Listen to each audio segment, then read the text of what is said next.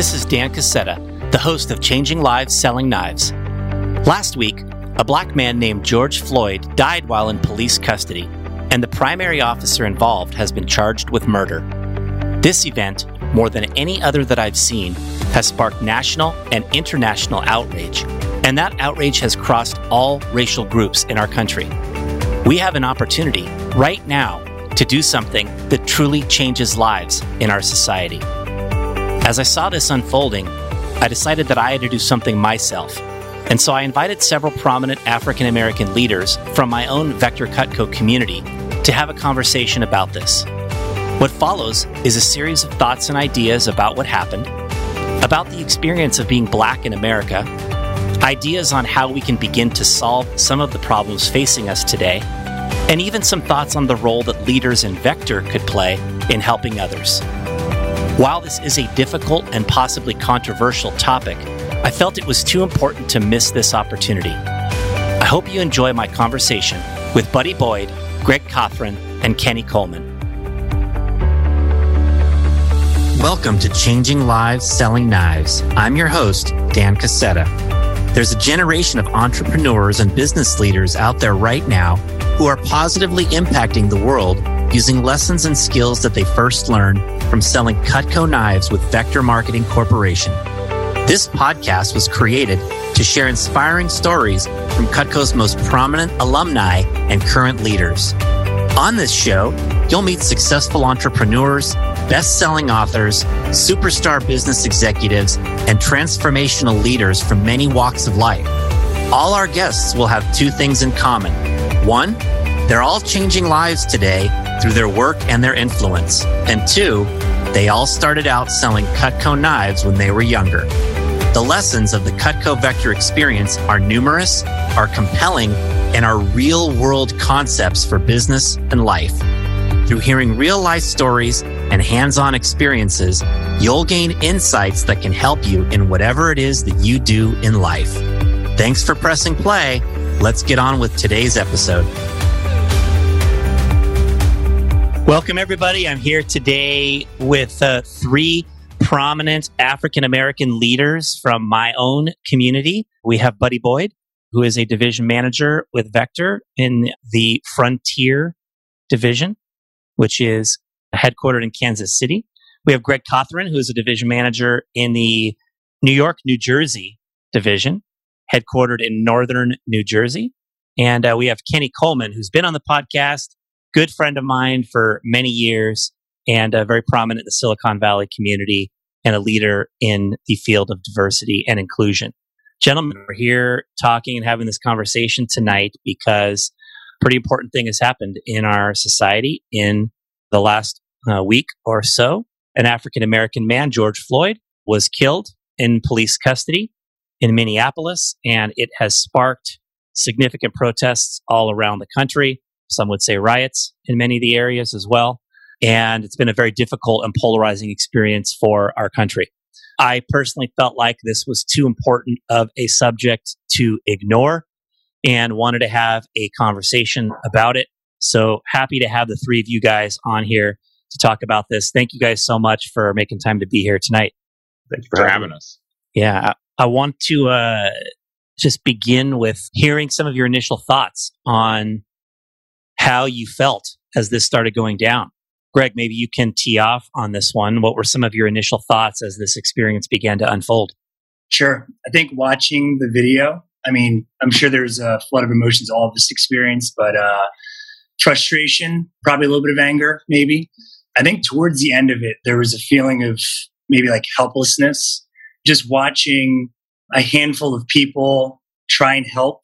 And there was really nothing they could do. Like I wanted to through the camera, like say something or see if I could do something. And it was just, just really sad just to see that being how it all un- unfolded, you know? And, uh, I think there's a lot of people that maybe that were watching it or were experiencing it firsthand that really, really just couldn't do anything about it. And when I, when I think about everyone's reaction, even the extreme reactions, which, you know, whether or not you can condone, I think I could really understand it. I, I could see why people are doing things that are very out of character for what they would normally do. So I think all of that's just very unsettling. And I guess we'll see how things are moving forward, but that's kind of my initial reaction. Yeah, yeah, buddy. How about you? Well, unfortunately, I, I feel like I've been kind of numb to this over the last decade. Hmm. In the sense, like it happens kind of often, so it's just you know another thing.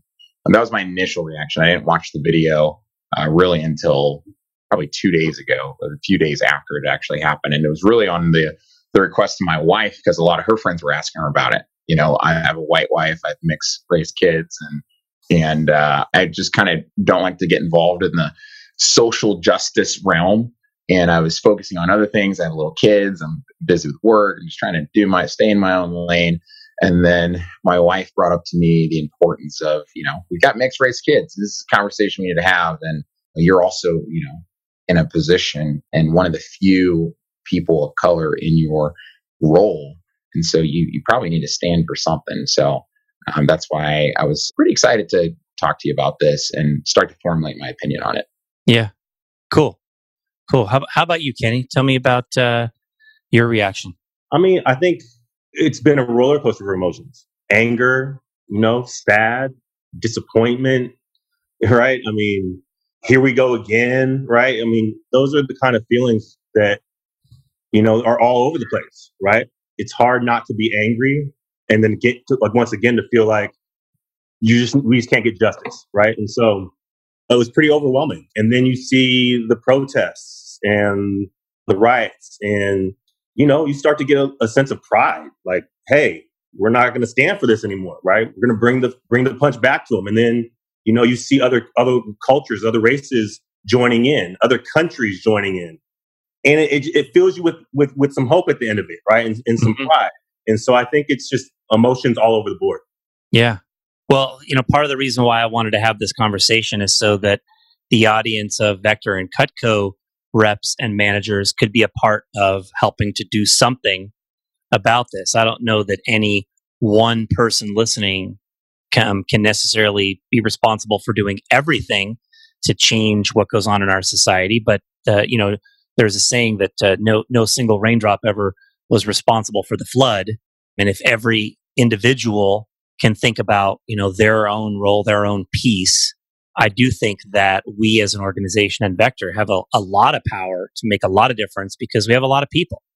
So those are some some thoughts that kind of came to my mind as i was thinking about this conversation that uh, that we are going to have. I want to ask you guys a little bit about your experiences growing up because i think that a key for anyone listening particularly anyone listening who is not a person of color is to develop a sense of understanding or perspective of what your experiences have been like. And so I wanted to ask you guys, you know, growing up black, what was an experience you had or experiences you had that really illuminated for you the challenges with race in our society? And Kenny, I'm going to let you tee off on this one. I think the interesting thing about my upbringing was I grew up in the suburbs. I grew up around mostly white Asians and not a ton of blacks. And so it's funny when you asked this question originally, I I think of certain things come to mind that are really kind of out there racist. But then you, when you, when you really deeply think back, a lot of situations come up where, you know, dang, that actually was racist, but I'm just, I was just immune to it because it was just what I grew up in. It was kind of what I was, I was used to, you will. Mm-hmm. And so I know for a fact, like there's like some white parents or Asian parents when I was growing up who may have loved me, may have enjoyed me being friends with their kids, but they would never like want me to marry their daughter or something like that, right? Like that's just it would be a no no just because I'm black, right? right? And so things like that where you don't think of them at the time, it's pretty you know it stands out pretty starkly now. And so um, also when I went to Utah when I went to Utah State, we had paid for an apartment and kind of went through all the logistics with the apartment manager but they had never seen our faces, never only heard our voice on the phone. And when we, we drove all the way out there and got there, all of a sudden the apartment was rented out and filled, right? Despite us already having that prearranged.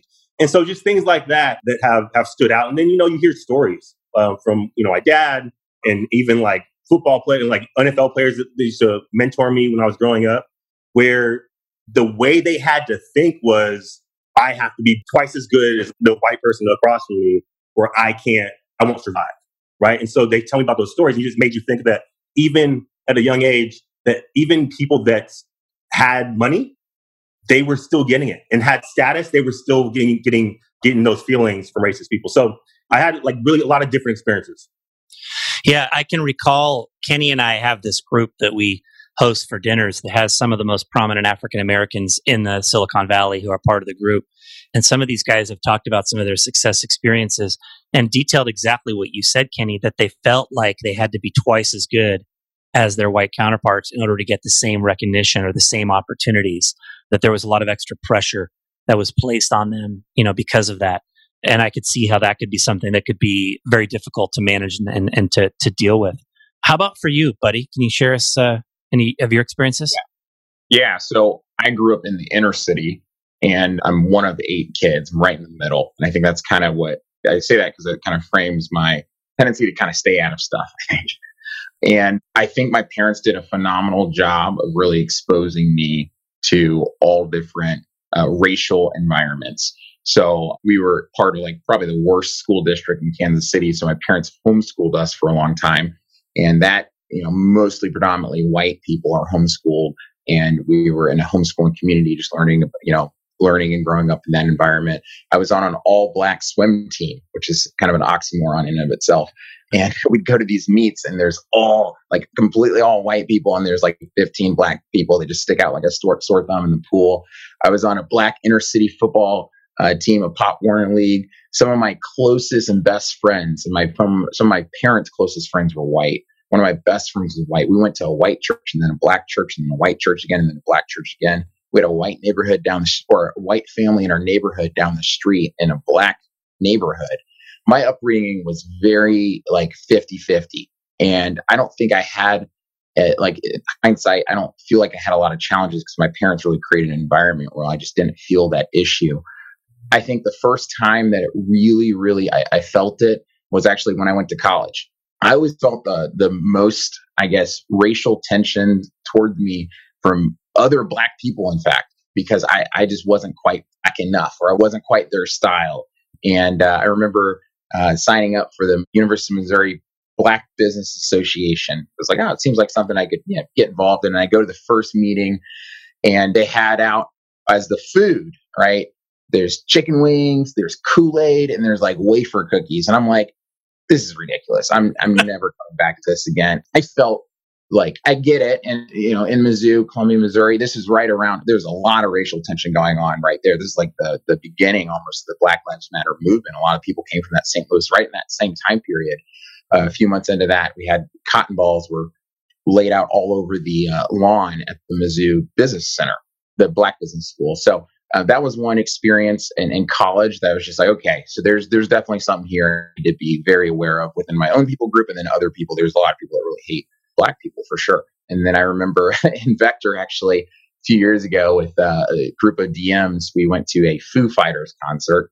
Which uh, I don't know that I have any business being at a Foo Fighters concert, but it was just a thing. We were in Wrigleyville, and I wasn't allowed in. And uh, it, there was other circumstances that happened, but I found myself surrounded by five police officers. And for the first time in my life, I was actually pretty terrified. I was like, mm. this is not a good situation that I want to be in right now. And uh, I was really terrified. And I, you know, I've always been a law-abiding person, but that was, um, I felt like this is happening because I'm black.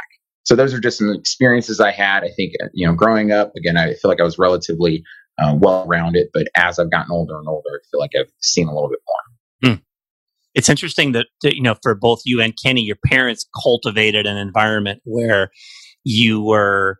I'm not going to say immune to a lot of these things, but that you were maybe shielded a little bit from a lot of these things or educated a little bit better regarding a lot of these things as you were growing up. And I think that that's an insight that maybe we could circle back to when we talk about some of the things that we could be doing to uh, improve the conditions for a lot of people. How about for you, Greg? Tell us about uh, some of your experiences. Sure. I feel like I can relate to both of what they shared. But uh, yeah, I also grew up in a predominantly white area. And uh, I think growing up, just to summarize, it was kind of uh, an odd combination of trying to fit in and stand out. Where I really started to appreciate my color was, I guess I was a freshman in college and uh, freshman or sophomore, and President Obama was first elected um, into office. And I remember voting for the first time. That was cool. But just remember talking to my parents after after he was elected, and uh, it was just, I mean, they grew up, they were born in the 50s, grew up in the 60s and 70s. And that's something that they never would have thought of happened, would ever happen, is having a black president. So I think conversations that I had with them and some other members of my family, it was really good to see, to like better understand the importance of black representation, like beyond just maybe athletes and entertainers, but in real leadership positions. And, uh, so that was maybe one of the first times that I, I really felt like proud to be black versus feeling like I stuck out or couldn't fit in or however mm-hmm. I felt about it before. So right, right. You know, there was something one of you said as you were sharing with me right there about you know it was buddy when you had the experience in Wrigleyville where you said that happened because I was black. Kenny's dad is I would consider to be one of my you know, favorite and top mentors in life. You know, I've had the good fortune of having known him now for about uh, nine, eight or nine years. And he's wise, like beyond almost anybody that I've ever met. Very, very influential person in Silicon Valley. And we've talked about a lot of different types of things from business to investing. And on occasion, issues of race have come up during some conversations. And I can specifically remember standing in Ken Coleman's house and we were somehow this subject came up and Ken said to me, you know, in an effort to try to get me to help understand this issue a little bit at a little bit of a new level, he said to me, Dan, you've never ever had something happen to you in your life and had the thought cross your mind, hmm, I wonder if that happened because I'm black. He's like, you've never had that experience. And that really hit me hard in that moment. And to this day, like that is still a, a moment in time that comes back to me a lot where I'll see something happen. I might not completely understand it, you know, because I haven't, I haven't lived through the same sort of experiences. And I'm just wondering, are there experiences that people like me might not be able to relate to that people of color experience all the time? I, I know the answer to that question is yes. You know what? What do you feel the, they are? What What are the, the the things that people of color experience over and over again that someone like me might not relate to? That it would help for people to hear you guys describe. I don't know any white people who are afraid when they get pulled over. I just don't. I've talked to too many. I have many white friends and colleagues and or other either other cultures like they are afraid when they get pulled over. Nervous, of course, because you always kind of wonder what you're getting pulled over for. But when you're black, like there's some fear. Even if you know you didn't do haven't done nothing wrong and are super confident, there's just some fear, right? Because you know, we've seen these videos, right? We've heard these stories. I think the scariest thing is having to have a different kind of conversation with your kids or getting that conversation from your from your parents, right? About, hey, you know, you got to be careful. You got to have, you know, you're having a conversation you really shouldn't have to have with really anybody, right? But you're they're telling you to be be careful because you are black, and that's the only reason they're telling the story. So I think just things like that, and, and of course, you know, getting police called on you for nothing, which I believe you know is what Buddy said earlier, right? I mean, things like that happen have happened to me a, a number of times, and so I would say, you know, those are some things. And then like something that you probably don't think of is people walking across the street instead of walking by you. Right? Because they make they're just afraid of you. No, no matter what you're wearing, what you look, it's just they're afraid of you. And so mm-hmm. things like that. And maybe right. if I could maybe if I could add to that, Dan, there is a I don't think in any other culture, well, there might be, but I think specifically for black person people, there's just there's a buzzword out there that like you just if you hear it you don't know how to respond. I'm specifically talking about the n word my wife asked me this the other day. She goes how would you respond if someone called you the n word and i was like that's a really deep and perplexed like deep question to ask me. Considering the fact that it's like literally like a second as common as the word the in all you know rap and everything like that and you know you hear other people you hear white people can rap a song or say something like that. Black people say it all the time potentially and then yet it's supposed to be super offensive, you know, in certain contexts. It's really, really interesting that that even exists. It's just like the elephant in the room for a lot of people. Hmm. Oh, I would also say you'll have people who will change the way they talk the first time they have a conversation, they'll change the way they talk. They'll talk in slang, and you can just tell that that's not how they usually talk, and it's it's offensive. It's like you know, it's not an accent. Like you know, like you hear someone from Texas, Texas accent, you may speak in that accent, right? Because they're from Texas. But they will talk in slang. Have never heard you talk before. They'll start to talk in slang. You're just like, not all black people talk like that. They're patronizing you. Yeah, exactly. Right. And so it's just things like that. that they probably don't think it's racist, but man, you're like sit on the other side of it, it's like really what you think that's that's okay? Like you think we all talk just talk like that? So things like that. Yeah. Yeah. Well, I do feel like the first concept to be able to create solutions is awareness. And that's why I wanted to kind of ask you guys those questions is just for people to be able to listen and to hear what have been some of your experiences and and be able to kind of connect to that a little bit. So what I really want to get into is where do we go from here? Like what happens next? What are some of the ways that we can solve these deep problems that exist in our society? And maybe the way I could ask you this question, I'll start with you, Kenny, is, you know, what do you wish that people knew? Or what do you wish that people believed? Or what do you wish that people would do that could help improve the ways that we all interact with one another? I think when it comes to interaction, I mean, this is not just about our communities interacting with each other, but this is, I think, just people in general, right? Is just trying to gain the others an understanding of the other, right? And and then uh, the second thing is I would say is have empathy, right? I can't ever know what it's like to be white, but I try to put myself in those shoes. I try to be empathetic to any plight, right? Or any plight of any person and judge them on that, right? So I just think having that empathy, even though it's maybe something that doesn't affect you personally, I think in, trying then trying to understand that point of view, I think that's just super important. Just have healthy relationships. I think a vector, right? Like in a sales job, that's kind of what you do with your customer, right? You, you're asking questions to understand what the kind of struggle is, and then you try to work on finding the solution, right? Mm-hmm. And I think those same skills are transferable to trying to understand other people and other cultures. So I just think that's that's super important. And the other thing I would harp on is I think just knowing history. And this is a, definitely an educational gap here. And I have a problem with the education, particularly because we tend to cover up a lot of history in the United States.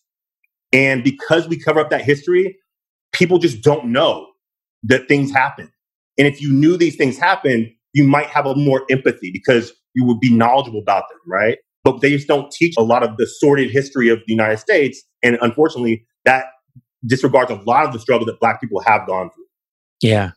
You know, this particular incident with George Floyd, I think, is bringing out a whole lot more awareness than probably anything I've seen in my lifetime in people outside of the Black community, right? It's like not only are African American people rallying right now, but so is everybody else, right? Like there's so many white people who are coming out in droves to support their African American friends and brothers and sisters in their communities. And because they really, you know, they really see that, you know, this is something that's, that's worth us talking about and getting to know. And so I do feel like that idea of knowing history is being changed right now um, you also talked about empathy and understanding.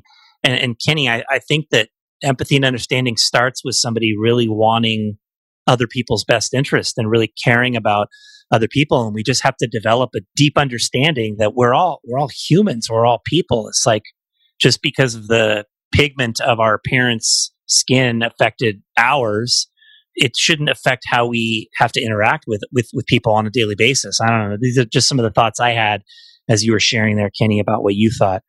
Greg, how about you? Let me ask you the same question about what do you wish people knew, or what do you wish people believed, or what do you wish people did that could make an impact, a positive impact on the ways we interact with one another? Sure. I would well, one belief I, I try to hold is that there's there's very few, if any, inherently bad people in the world. Mm-hmm. And I don't think it really serves us to think that way or to believe that about somebody else or by about a group of people. I mean, you know, people do bad things, and more often than not, it comes from a a good place or you know under even some some bad intentions comes like maybe they're just trying to protect you know what they they're trying to protect their family. They're trying to do what they feel is right. So i, I think sometimes you know it's, it's really especially times like right now it's really tough to have compassion for the other side. I think police officers right now like a lot of time many of them right now many people aren't necessarily giving the benefit of the doubt and they certainly deserve it and I think on the other side, there's other people that can be, you know, understood a little bit better. So when we really get to know somebody and know their story, like if a good friend of us does something that rubs us the wrong way, we give them the benefit of the doubt because we know them and we understand that they're a good person. And I think, kind of to your point, we're all on team human here. So I think we should really just appreciate that there aren't bad people. Just sometimes they do things that we don't agree with. Yeah. You know, I think that your point that there are very few you know, inherently bad people is really a, an important thing for people to remember because I look at people, for example, saying, you know, hey, all the rioters are bad. Somebody should be able to defend their business with force, etc. And there probably are some of the people who are rioting that are criminals who are looking to take advantage of, you know, the situation. But there are other people who are rioting because they perhaps they feel like it's their only it's the only way the voice can be heard. It's like they're fed up. And I think that, you know, we have to have some kind of compassion versus condemning everyone. Uh, and it's the same goes for our police officers. I think all of us could agree that the vast, vast majority of our police officers are good people who are there to protect and serve. And then we have to have compassion for, for them versus letting this one reflect on all. So I think that is an important insight. Buddy, what would you like to, to share on this yeah. one? So I had a different viewpoint when I, I think I'm, I'm generally based on my upbringing. I think I'm kind of slow to play the race card generally. And uh, when I watched this video a few times, I was trying to like see like, okay, is this a racial thing? You know, there's, there's four cops, two of which I don't know that are, I don't think they're white. One definitely wasn't. The other one, you know, I don't know if he was like white. He might have been Latino or something like that. But, you know, they just stood around while like, they just literally like, it was like a bully like watching a door while three people beat up a kid inside. That's how I, I viewed it. I was like, this is like, this is beyond racism. These are people that are like, they're like overcompensating with this macho feeling of the fact that they have this badge. They can, they can do whatever they want. And I think there's a systematic issue with that in the policing world. And I think it really starts with leadership. I think that, you know, the fish rot at the head I think these guys were cops just fuel their ego. They weren't cops to really protect and serve. Mm-hmm. And that's really what needs to change, I think. yeah. Who's training cops? Who's like doing their daily pep talk? And I don't know if it's a real thing or not, but uh, it might be something I see on TV shows. And I see this macho cop get up and give a pep talk and give everyone their assignments. And he seems like he's, uh, he's overcompensating or being, you know, he's got this brute mentality. And yes, being a cop takes confidence. I think I have a, a lot of family that are, that are in law enforcement but I also think that it, we need to like this is just a job where you can't have people that are like that. You know, um, no matter how tough it is, you just you can't have people like that in in law enforcement. Yeah, I think it comes down to training. I mean, the police officer's job is to protect and serve the public. Your job is as a police officer is to de-escalate. And so often on these videos, you see them absolutely escalating the, the situation. Right. Right. Right. Um, that's just not their. That's just not their role. And so I, definitely think things that come down to training for sure. And then, you know, I, I think they do let people in that clearly shouldn't be officers, right? I really think the system's broken because what's frustrating now is as black people, we've kind of moved the goalposts where at first it was, you just, we're upset, just stop killing us. And now it's almost like, okay, you're killing us, but at least prosecute, right? Put them in jail, right?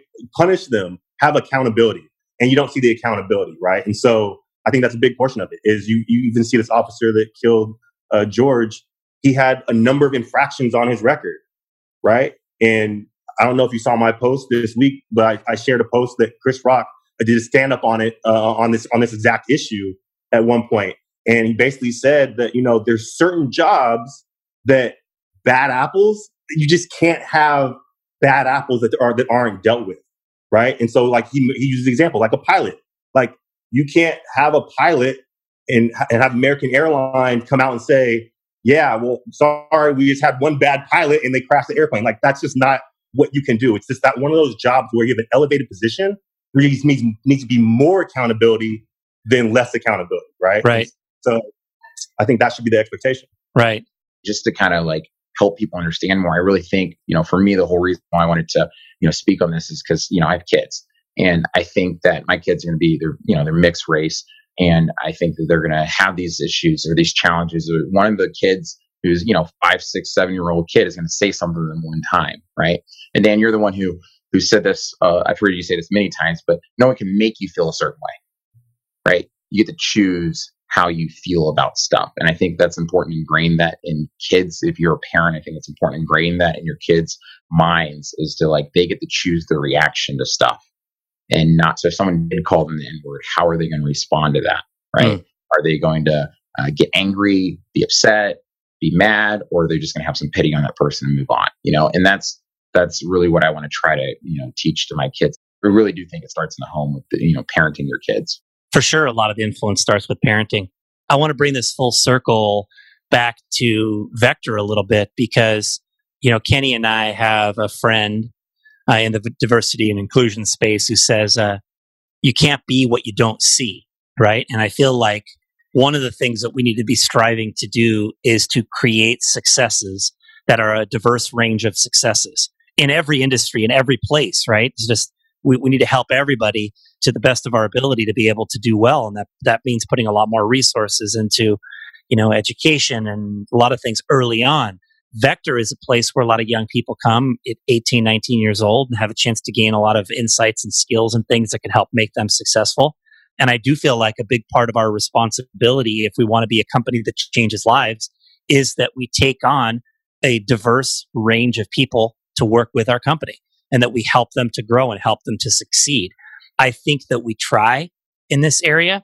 I think that Vector probably has a large, larger percentage of white people in management and leadership roles for several reasons. One of them might be societal. It, you know, part of it is that in Vector, people's success oftentimes begins with their own personal resources and their own personal referrals. And, you know, it's probably a reality that the average white kid has more better resources than the average black kid out there. And, and that's a problem that we can fix, but that's not necessarily Vector's problem to fix. But at the same time, you know, in our company, another issue we have is that we, we need to be able to have more diverse people in positions of leadership. You two guys, Greg and Buddy, you are our two African American division managers. We have 40 something division managers and, and you're, you are the two that we have. And it'd be nice if that two became five or 10, right? It'd be nice if it became five even, right? And so I think that it'd be great for us to bring this, you know, back to Vector and for me to be able to ask you two guys, what do you feel are some of the ways that uh, we can make Vector a place where all sorts of people are welcomed and encouraged? Buddy, why don't you take that one first? Yeah, so I, I think I have a really cool vantage point. My region manager is Bolivian. He'll be the first to tell you he's Bolivian, not white. Yes. Um, and that's Mr. Mike Muriel. I think it just starts with giving somebody that opportunity. And, uh, you know, he gave me the opportunity to step up. And now my division, even though it's in, in its infant stages, is extremely diverse. I have four women as branches. My pilot is a woman. I have a black branch. I had a black DM for five years. Was my right hand man. And a Latino. The white people are min- minority in my division, in fact. And so, what I will say is, I feel that what I'm doing right now is definitely paving the way for those who would otherwise maybe use race as an excuse as to why they can't succeed. And now it's like you're coming up under a black DVM. You should be able to get there. You, you have no excuse as to not be able to succeed. And another thing is, I feel like it makes the success that much greater. You know, you're you're running in a race where, yeah, you might not have the same resources, or you might have some disadvantages or some bumps along the road. But when you experience all those challenges, uh, to get to where you are, I think it makes you an even greater leader. And that's a really compelling vision, I think, for uh, people that are coming up. And that's something that I really want to, you know, share to the diverse people that I get to work with. Hmm. Great insights. How about you, Greg? Yeah, I would say um, the spirit of our of Vector's recruiting philosophy attracts all kinds of people to our program. So one of the things that we do I'm sure many of the divisions do this, but at the beginning of our leadership academy, when we talk about to our new management candidates about why we recruit the way that we do and who we look for and who succeeds in Vector, we're very much a people first business. And, you know, one of the things I learned and I first moved into management is we, we look for reasons to accept people, not to turn them away. And we find ways to, to help them succeed. And I, I've had the opportunity being in the Northeast region of the country to run offices in different territories, some more urban and some more suburban. And being in Bergen County, New Jersey, it's like it's like the United Nations.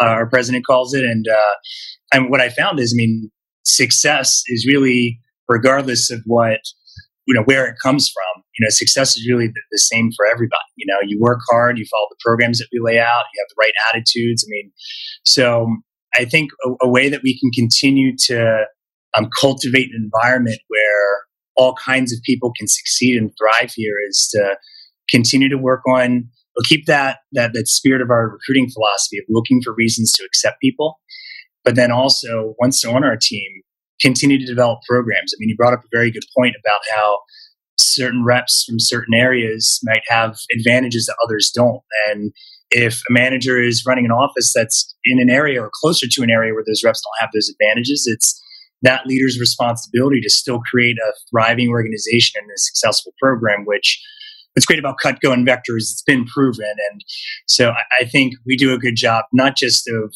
finding great people from any area, but also to create a really strong program where they can succeed. And that commitment is as important as anything else.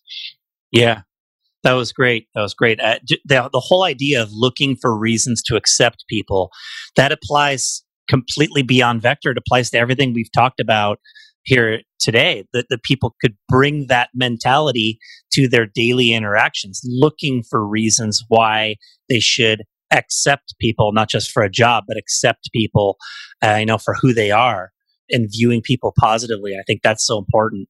I want to add one thing on this as a just a bit of a feedback or advice for all the vector leaders or or any leaders who are listening we were at a dinner, Kenny, and there were a couple influential African Americans at this particular dinner. The point that came out from these two guys was basically this it was if you want to create a company with a lot of diversity, you got to stop having the mentality of, well, okay, I'm going to make sure I quit doing things that alienate, you know, these people.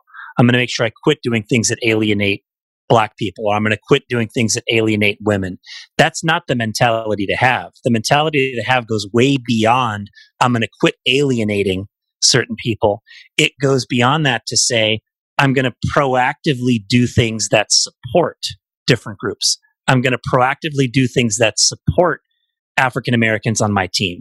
I'm going to proactively do things that support women on my team or whatever group we would want to mention. I'm going to proactively do things to support them.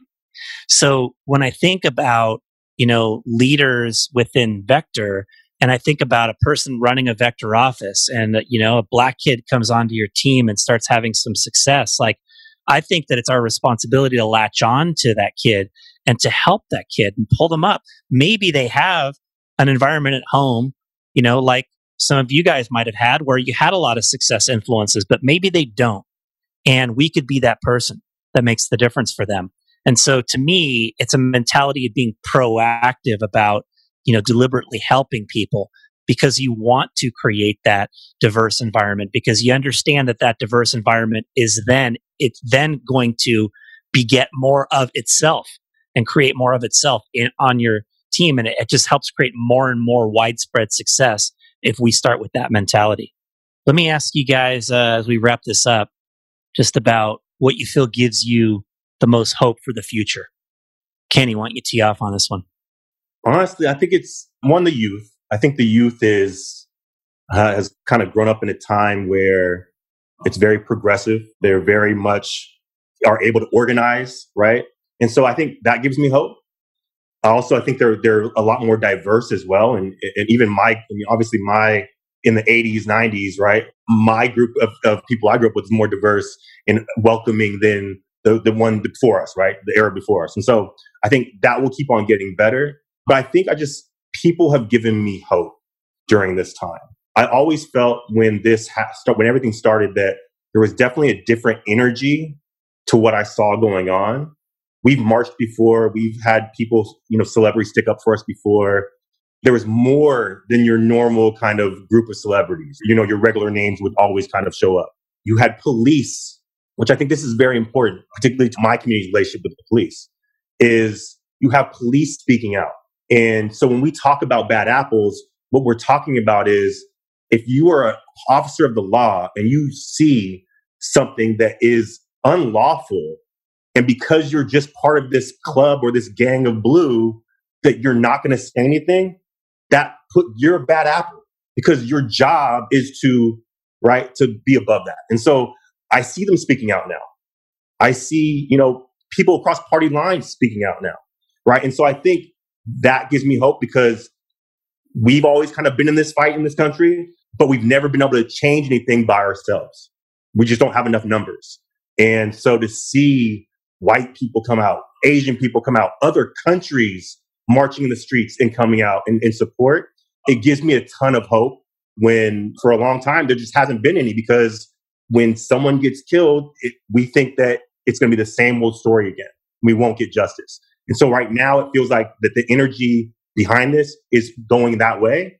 And I applaud all those people that are stepping up because it's not easy to even even though we know right from wrong, it's not easy for a white person who may have a group of white people who think the same way to stand up and say, "Hey, this is wrong," knowing they're going to get ridiculed, right? So I understand that, and so I think all those people that are doing that are heroes. I think those police officers that are standing up are heroes, and so they are what gives me hope moving forward.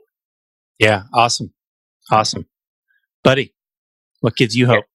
yeah, for me, I really think that just the leaders that are kind of up and coming, the youth, and I, you know, again, I have a really cool vantage point just being able to develop leaders. And I feel like, you know, when I do that, there's a, definitely a compounding effect for the future and, and, and impacting people at a really instrumental time in their life.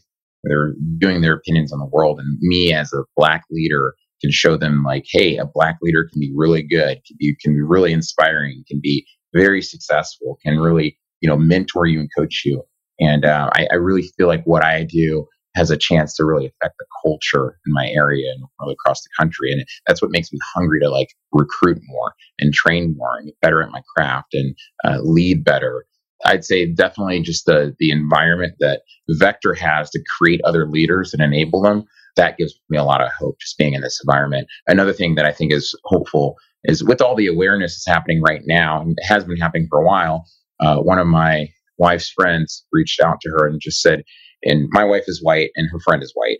So she just said, Hey, what do you think we could do to support your family and help change things? Right. And I think just that question alone is mm-hmm. great. I think that gives me hope that, you know, there's people and, you know, that's maybe a suggestion, something you could do to reach out to your, your, uh, colored friends and, uh, offer support and and just check in and say hey you know there's anything that i've ever done or do you feel like i can do better at xyz i think that's important yeah i do feel like as i said before that i'm seeing more of that from this situation than i feel like i ever have and so it uh, definitely is a reason for some hope greg what do you think yeah i mean all of you just said it. I mean, I really feel like, at least I want to believe that this event, I mean, as tragic as it was, can really be a turning point for what direction we start we start heading as far as this conversation goes. Just the amount of support from the different communities, black, white, you know, everywhere in between. So I, I think the silver lining in this is that this seems to be a racially unifying time. Oddly enough, even though there's a lot of chaos and turmoil, it doesn't seem divisive. It seems like everyone is outraged in their own way, and we know that there's something that we need to do. So I think from all this is coming love. I, I think that compassion that I'd mentioned earlier, I think more people are more aware of, you know, that being the important thing. And so all of that all together and conversations like this really give me a lot of hope moving forward. Yeah, we're going through some days here as this really unfolds where I've seen some level of division at time, but as you said, Greg, I think I, I'm seeing more being a more of a racially unifying time than it has been divisive. And that that again to me is the difference between this incident, this situation, and a lot of other things in the past where I feel like the divisiveness has become greater and greater.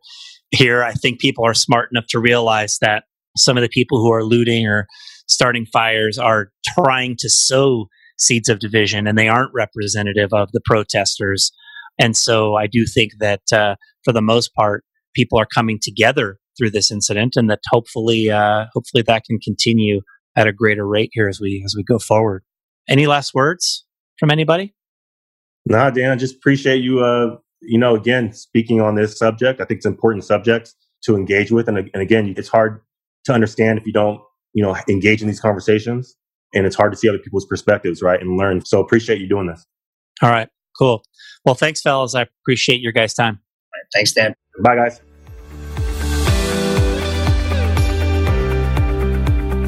I hope you got something from that. It's really tough to do a subject like this justice in a short amount of time and basically in impromptu fashion, which is what that was.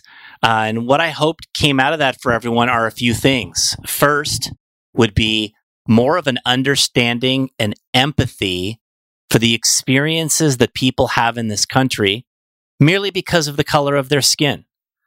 Buddy and Greg and Kenny are all highly educated men who grew up in middle or upper middle class families. And if they are experiencing things that might seem foreign to you, then imagine what others must be experiencing.